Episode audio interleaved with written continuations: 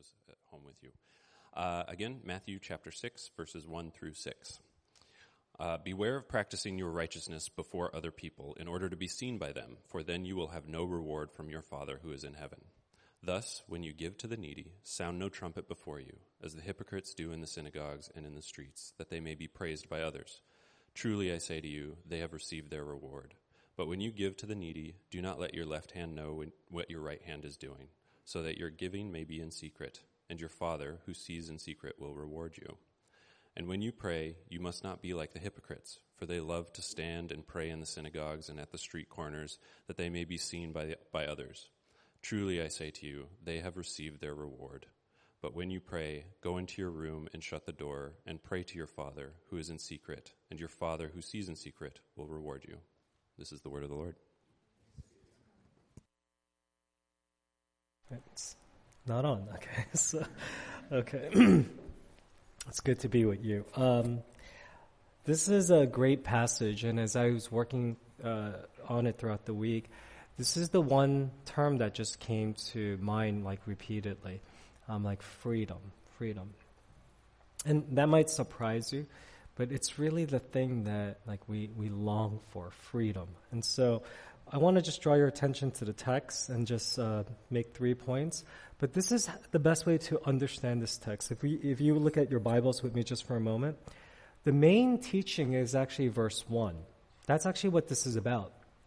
Um, it's not even about philanthropy, and it's actually not even about prayer, interestingly. It's um, about paying attention to your righteousness. And I'll explain what I mean. But you see, so what happens is if you look at verse 1, Jesus is giving the main teaching. He's saying, beware, or the Greek here is like pay attention. Pay attention to practicing your righteousness uh, before other people in order to be seen by them for then you will have no reward from your Father who is in heaven. See, that's the main teaching.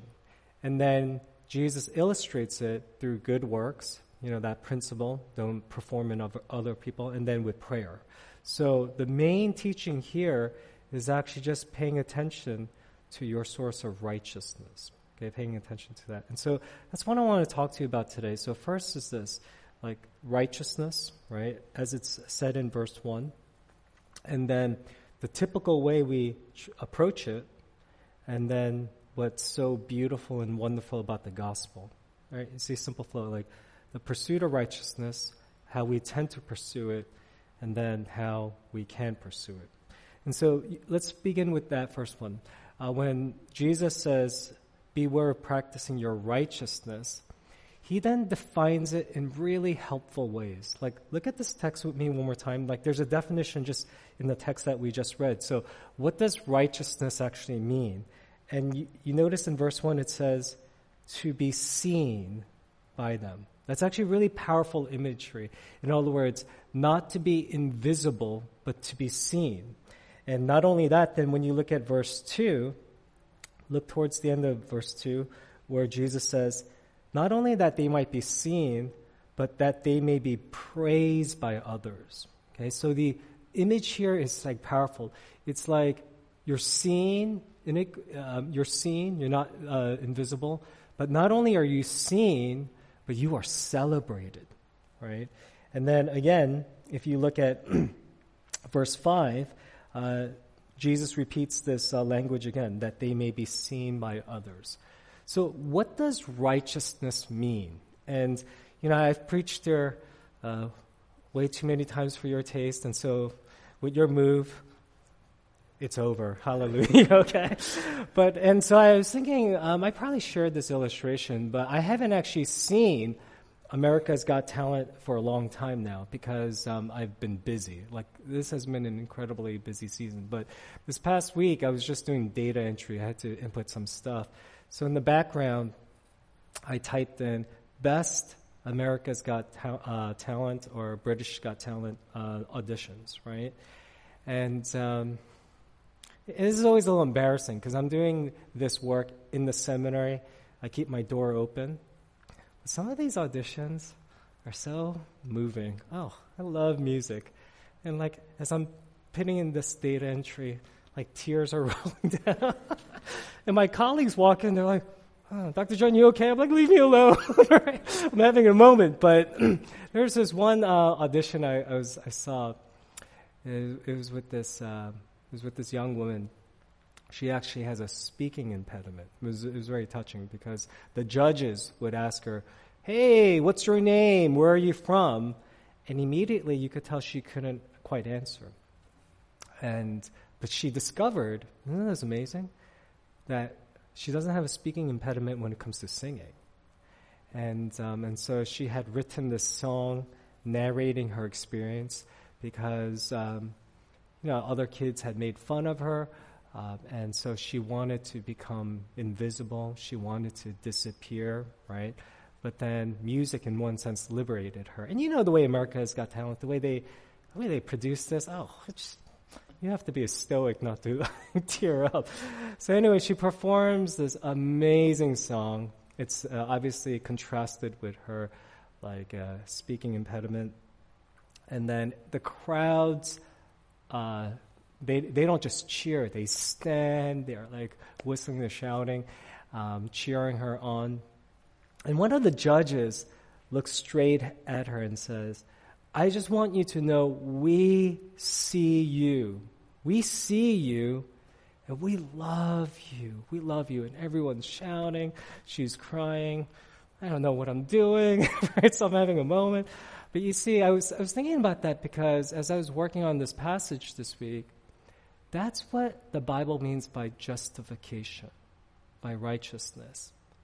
You see, and when we see a show like America's Got Talent, this is what, it doesn't matter if you're a Christian, it doesn't matter if you're not, it doesn't matter like if you try to have a tough exterior. One of the things that is so wonderful about the Bible is that it, it acknowledges you and I want to, we do want to be seen. Not only do we want to be seen, we want that thumbs up. We want that praise. And it's just part of like who we are as people. There's this excellent book. It's entitled um, biblical critical theory. It's uh, written by Christopher Watkins. It's not bedtime reading, but it's phenomenal. And he, he makes this fascinating observation about contemporary culture. He says, see, contemporary culture like it's not as honest as the Bible. So he gives a sequence. And I think this might be very familiar to, uh, to many of you. So this is what culture says. It says, you, you are free. You are free. And so don't care about what anyone else says. You know, this is the anthem of our society. So don't care, right? And especially don't care about what tradition says, anything that limits your freedom. But he said, isn't this interesting? so we're like, yes, yes. You know what? I'm tired of being in bondage to what other people say and think, you know? And so what I'm going to do is I'm going to just do whatever I want and wh- whether it means changing my gender, changing my job, changing my faith, right? And I don't care what anyone says. And right after I do this, I'm going to post it on Instagram and make sure I get 10,000 likes. And he's like, oh, that's interesting, you see, because our culture wants you to believe that you can be free from justification. And that the only justification that matters is your self justification, what you think. The Bible is actually much more honest about that. The Bible is like, no, you can't. You can't ever escape the fact that what you want is you really do want to be seen, right? And we see that particularly in social media. We have this desire to be seen and to be liked and to be praised. And, you know, before we move on, I hope that this would, in a lot of ways, liberate you. Like, the desire for justification it's not a sign of weakness. It's just who we are as people, right? And the Bible is just saying it's okay. You just want to be honest about that. You don't have to pretend like you don't care, right? And then you don't have to think, actually, there's something weird that I do care. From beginning to end, the Bible talks about this thing called righteousness. But all it really means is to be seen and to be praised and to be celebrated. So that's number one. So, number two, then, given that we've established this is a universal desire, what do we do then to achieve it? And we're still sitting on verse one, right? the operative term actually in verse one is this preposition, believe it or not. Uh, in the Greek, it's uh, emprosthen, and here it's translated as before. And so, the way we seek this um, justification and righteousness is, in other words, we live before the audience of this world. In other words, we become performers. We do. And that's actually very helpful. So when you look at what's going on with this uh, two examples, right?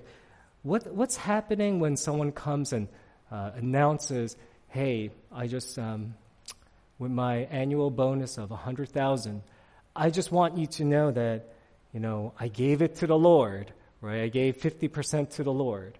Or, you know, in this prayer, what are we doing when we are like praying like these majestic prayers in synagogues and in front of other people? We are performing. We are performing because what we want is the approval and recognition of other people. So, like, how do we seek this justification? We do it by performance, right? And, you know, I, I was thinking about this. Uh, this is so embarrassing, but it's okay. You're never going to see me again, so I might as well share this story with you. Um, you know, like talking about performative prayer, there was um, this instance I was invited to uh, pray at this dinner. And, you know, typically when I pray, it's actually pretty straightforward. Like, Father in heaven, you know, thank you for Jesus. Thank you for your spirit. Thank you for grace and so forth. But present at this dinner was my mentor, my mentor, and someone I look up to so much. You may have heard his name. Um, the fourth person of the Trinity, Dr. Kim Keller. Tim Keller, okay, anyway, so he's a well known figure in the evangelical world. And I was told, oh, actually, your mentor is going to be there. And I was like, oh. And um, he was not only there, was asked to pray here, and he was just sitting right there. And he has a way of looking at you. And so in my head, I was thinking, I got this. and I prayed the weirdest prayer ever, right? I said, Almighty Triune God, Father, Son, and Holy Spirit, uh, Alpha, Omega, before and forevermore, right? I, and then, you know, the prayer, it just started to spiral because I realized I was not saying anything the entire time. Like, thank you for your covenantal faithfulness throughout redemptive history to, you know, like, anyway, and then it got so bad. Halfway through, I just had to stop. I said, in Jesus' name, amen. And I just sat down and one of my good peers who was sitting next to me, he's like, yo, that was the best prayer I've ever heard in my life. And I thought about that instance because what was I doing there? If you, if you had to dissect that for a moment, I was performing. But I wasn't just performing, I was performing before an individual whom, you know, I look up to very much in hope that by performing well, he would see me, and he definitely saw me. Like, who could forget that kind of prayer? and who could give his approval? You see, friends, right? this is how we go about seeking our righteousness. We are performing, right? And again, I want to just highlight something that Christopher Watkin says that I hope will be very helpful to you. He says this Have you ever considered the following? This is a fascinating analysis, right? The way we perform today inevitably leads to anxiety and slavery. This is very, very insightful. Again, he says, you see, in our culture today, this is the paradigm out of which we um, operate, right? And so it begins in this way. This is the name of the game. In our society today, we are told, make a name for yourself. And the way this is expressed typically is this you can become whatever you want. You can do whatever you want. That's like, that's just the air we breathe. And to be honest, maybe we ourselves as professing Christians have said this, right? So Christopher Watkin says, this is a really interesting idea. You can become whatever you want. You can do whatever you want. But there are like at least two problems here. Number one is this, no one actually really believes that. So imagine you say to your child, hey, son, you can become whatever you want. You can do whatever you want. And he goes, well, I've been playing a lot of video games and I really want to become a hitman. And you're like, no, no, no, no, no, no, no. Actually, you can't become whatever you want, right? He goes, all right, all right. Well, I'm going to go into banking and engage in predatory loans. You're like, ah, wait, actually, no, no. Actually, that's, so you see, this is the thing. As much as we like to say you can become whatever you want, in reality, no one actually believes this. But then Christopher Watkins, he, he takes this one step further and he says something that's really interesting. He said, this performance model always leads to anxiety and slavery for like for this reason. Number 1, he says think about that with me for a moment. You have to choose your destiny. Does that make sense? When we say you become whatever you want, the choice is yours. You remember years ago, it's like having to choose a major. If you're honest, you remember like you had some anxiety about, oh, oh, I have to choose the right major. So that's step one.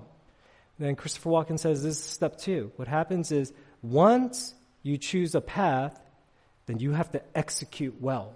Okay, so like, okay, fine. I'm going to make a name for myself. So I'm going to go into finance. But not only am I going to not, I'm not just going to go into finance, I need to perform really well. I have to get good grades, I have to get a good internship, and so forth. And then even after you have achieved all of that, he says, you see, that's not enough. Because once we have achieved, right? So let's say you get that job. What's the next thing we typically have to do? We have to show that accomplishment through social media, hoping that people will like it. And he said, if you take a step back, why are you surprised that this model of performing before other people's doesn't lead to anxiety? It absolutely has to lead to anxiety. And it has to lead to a kind of addiction because you see, everything rests on you, and that's why it's very anxious. And not only does everything rest on you, even if you do your best, in the end, you're not sure if people are going to give their thumbs up because our society is very whimsical. And that's why this mode, right, makes us as people so anxious. There's this other writer, his name is Alan Noble. He's written this excellent book. It's really worth reading. It's entitled You Are Not Your Own, right? And he says the following. He says, Have you ever wondered this? And I thought that this would be really encouraging to like Arlingtonians and so forth. He said, Because of this model, only now, here in, in this area, in this time in history, do these questions, two questions, now have a kind of significance that they never had before. And these are the two questions What should I do with my life professionally? And whom should I marry? And he says, if you actually take a step back, like you and I, we feel like these two questions are so, so, so important. Like, oh my, what am I going to do with my life? Or what do you do with your life? And oh, was she the one? Is he the one? And he, said, he makes a really interesting point. He said, the reason why these questions make us super nervous and super anxious is because of this belief you can become whatever you want, you can do whatever you want, which means it's all on you. You better make the right decision. And I was thinking about that. I was like, yeah, even some of you right now, don't you feel like, have you ever considered why those questions weigh on you so deeply? Is it just like, has that always been the case throughout history, throughout all the world? Or is it because there might be something faulty in this model of performing before other people? See, and this is why we can be actually very thoughtful. You know, one of the things uh, being a pastor is people come and they share everything with you. And I, will tell you something that a lot of people have said to me, especially in their 40s, sometimes in their mid 30s, but definitely in their 50s. They'll say, you know what? this is hard for me to admit, but I don't think I chose the right job. I don't think I chose the right major. And uh, I don't think they like my counsel, but I, I, typically say, yeah, so what? And they're like, wait, no, no, you don't understand. Like, uh, I don't think I, uh, I think I could have and I should have done something else. I'm like, maybe. They're like, that's all. you're not really being helpful here, right? But what I'm trying to get at with them is like, so let's say you did choose the wrong job. Like, why does that matter so much? See, that's what Alan Noble is getting at. Like, why does that have so much weight? And because in our culture, performing before other people and performing before yourself, that's where all the weight is. He goes like, because I made a mistake. I made a mistake. Yeah, join the club, right? And that's why what I want to make here, I think what Jesus is saying here is really insightful. He's saying this, if I can bring it all together. We all want to be recognized. We all want that thumbs up. But so long as you are performing in front of other people, even in good works, even in prayer, you're always going to be anxious. And you're always going to be enslaved to the approval of a whimsical people. And what Jesus is saying, which is so beautiful, is that's why he's inviting us to freedom. He's saying you have this choice, right? Either you're going to perform before other people, including yourself. And he's saying that that is bankrupt. That's why this whole idea of like, you become whatever you want, you do whatever you want, you are captain of your soul, right? Jesus is saying, if you do that, yeah, that sounds wonderful until you actually think about it. That is really, really anxiety producing. Know, like my second son, he cracks me up all the time. He said, like, he's really young, only in elementary. And I guess they were all in a circle in school. They each had to, like, share what they want to become. And as he's listening, he's like, Dad, I, I didn't know. I was like, what'd you say? I said, oh, I don't know. I said, like, food critic. I was like, food critic. I was like, all right, that's cool. like, but he's like, I felt all this pressure. And, I'm like, I was like, why? I was like, I don't care if you become food critic, right? You become mechanic. I don't care. Like, that's not your identity. But even at a young age, he's feeling that anxiety. And what Jesus is saying here is that so long as you like imbibe that and live according to that, you're always going to be anxious and you're always going to be enslaved to the opinions of others.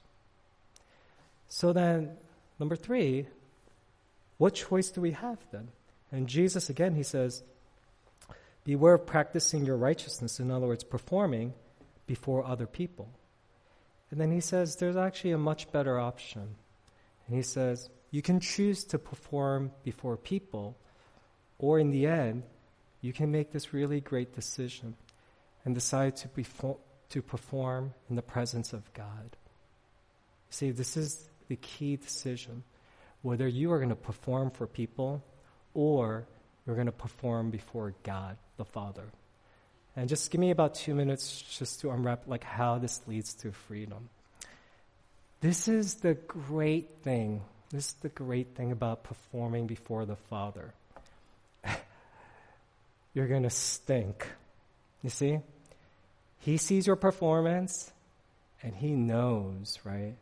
It's, it's laughable. It is. And what do I mean by that? Try this. I, I, I'm like not exaggerating this. Try this just for like, not even one day. That's far too ambitious. Try this for about one to five hours. You know, you've been working through the Sermon on the Mount. For about like just five to six hours, try living out the Sermon on the Mount. Like, really, really, really try, right? And this is the thing the more you try to live before God according to His standards, you know what? You realize, oh man, I cannot. I cannot. Like, there's something about the way we are so fallen and so broken that when we try to live before the audience one, God sees and God knows. You see, and you're like, well, okay, like, I don't know how that's good news, right? But you know why that's amazing news? Amazing news is this. You see, he, God he sees us try to perform, and it's laughable. It's absolutely laughable. But God, in His grace, has sent His Son Jesus. And so, if we trust in Jesus, as you know, we've already rehearsed, right? He sees our, honestly, our pathetic performance, and yet by faith, He clothes us in Jesus' righteousness. And so he sees us for our sin, but he also sees us for our perfection. He sees us in terms of our sinful state, but he sees us now as our renewed and righteous state which we have in Jesus, right? And this is the kind of freedom that uh, like happens because think about this with me for a moment. This is one of those powerful like I I hope every person in this room has at least one person like this. But if you do, you know exactly what I'm talking about. Right now, if you could do a thought experiment with me, think about that one person that really knows you. You don't even have to perform for that person. That person knows you. But not only knows you, but loves you like regardless, regardless. What happens in that kind of relationship? In that kind of relationship, right, you actually stop performing because you know that you are already loved and accepted. You see, it is one of the most liberating things possible, right? Um, I was talking to you about my second son. So um, we never taught them instruments because we recognized from very early on it was a bad investment. And uh, but he's learning um, violin in uh, public school, and uh, he's bad. like he and like he he does this thing where before his concert he's always saying, "Hey, Dad, Mom, hey, Dad, Mom." He's always like, "Can I play this song before you?" And my wife and I, you know, we're trying to be good parents, very supportive. We're like, we look at each other. We're like, "You have to keep it together, okay? Do not laugh. Do not laugh." You. And so we're like, "Of course, son, go ahead." And he starts playing. And the first time he did this, we could not stop laughing because he was horrendous. And then he stopped. He goes, "Oh, what's so funny? What am I missing?" we're like, um, mm, "No, no, Jordan. We just mom and dad. We were thinking about something funny, right?" And then as he continues to play, you know, on the one hand, we're able to t- say to him, "Son," he goes, "What'd you think?" We're like, "Oh, it was good. It was good, right?" And you know, I guess you could call it white lie, but we said, "You know what? But more than anything, we want you to know this. Whether you're great or whether you're not so great, mom and dad, we love you. We, we are for you no matter what. And so you go to that concert and you do you. and you know what's so great?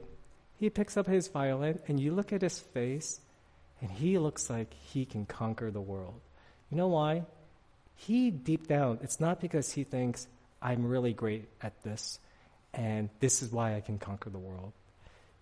It's more like, eh, I might not be that great, but whether I'm great, I know that my parents love me and they are for me. What is like so amazing about the gospel is that when you actually live before God, you know that you fall woefully short.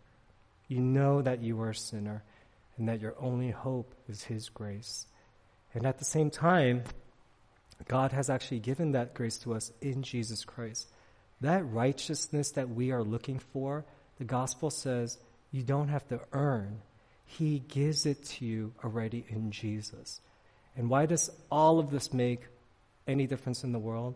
Because now, when it comes to giving, as Jesus talks about here, when it comes to praying for other people, because you're not performance driven, but rather because you are driven by the fact that God has already accepted and loved you, then you last long and then you endure. And this is why I want to invite you as we close, right? Jesus knows us so well.